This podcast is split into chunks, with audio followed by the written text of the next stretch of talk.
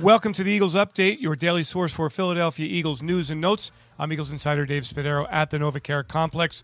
Head coach Doug Pederson met with the media on Monday, making it clear that this football team will turn the page and look ahead to Cleveland on Sunday after this past Sunday's loss at the New York Giants.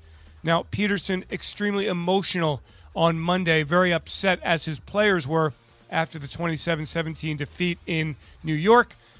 Now the Browns await. What changes might Pederson make between now and Sunday? He said he will evaluate everything and will make changes based only on trying to help the football team, not to make anything drastic, just for the sake of making change. I don't want to get in a situation where it becomes a knee jerk reaction for me or for the team. I, have got to sit back and I do have to evaluate everything. And, and listen, we're still sitting here in a really good place in the NFC East. I know it doesn't look pretty. We understand that.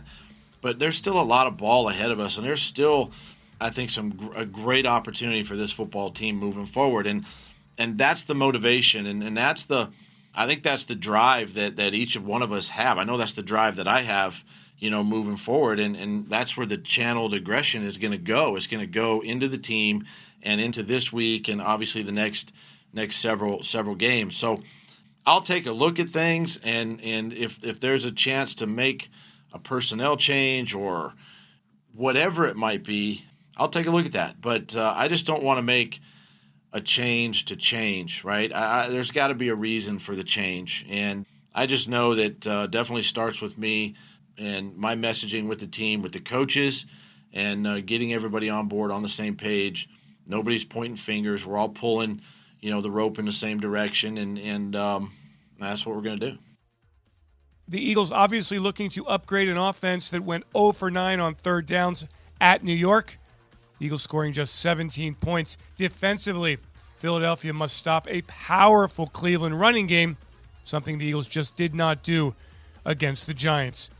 Tall task ahead for the Eagles on Sunday. The players back on the practice field Wednesday at the NovaCare Complex.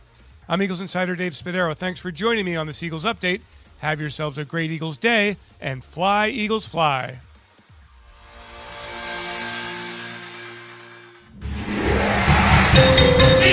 Eagles Entertainment.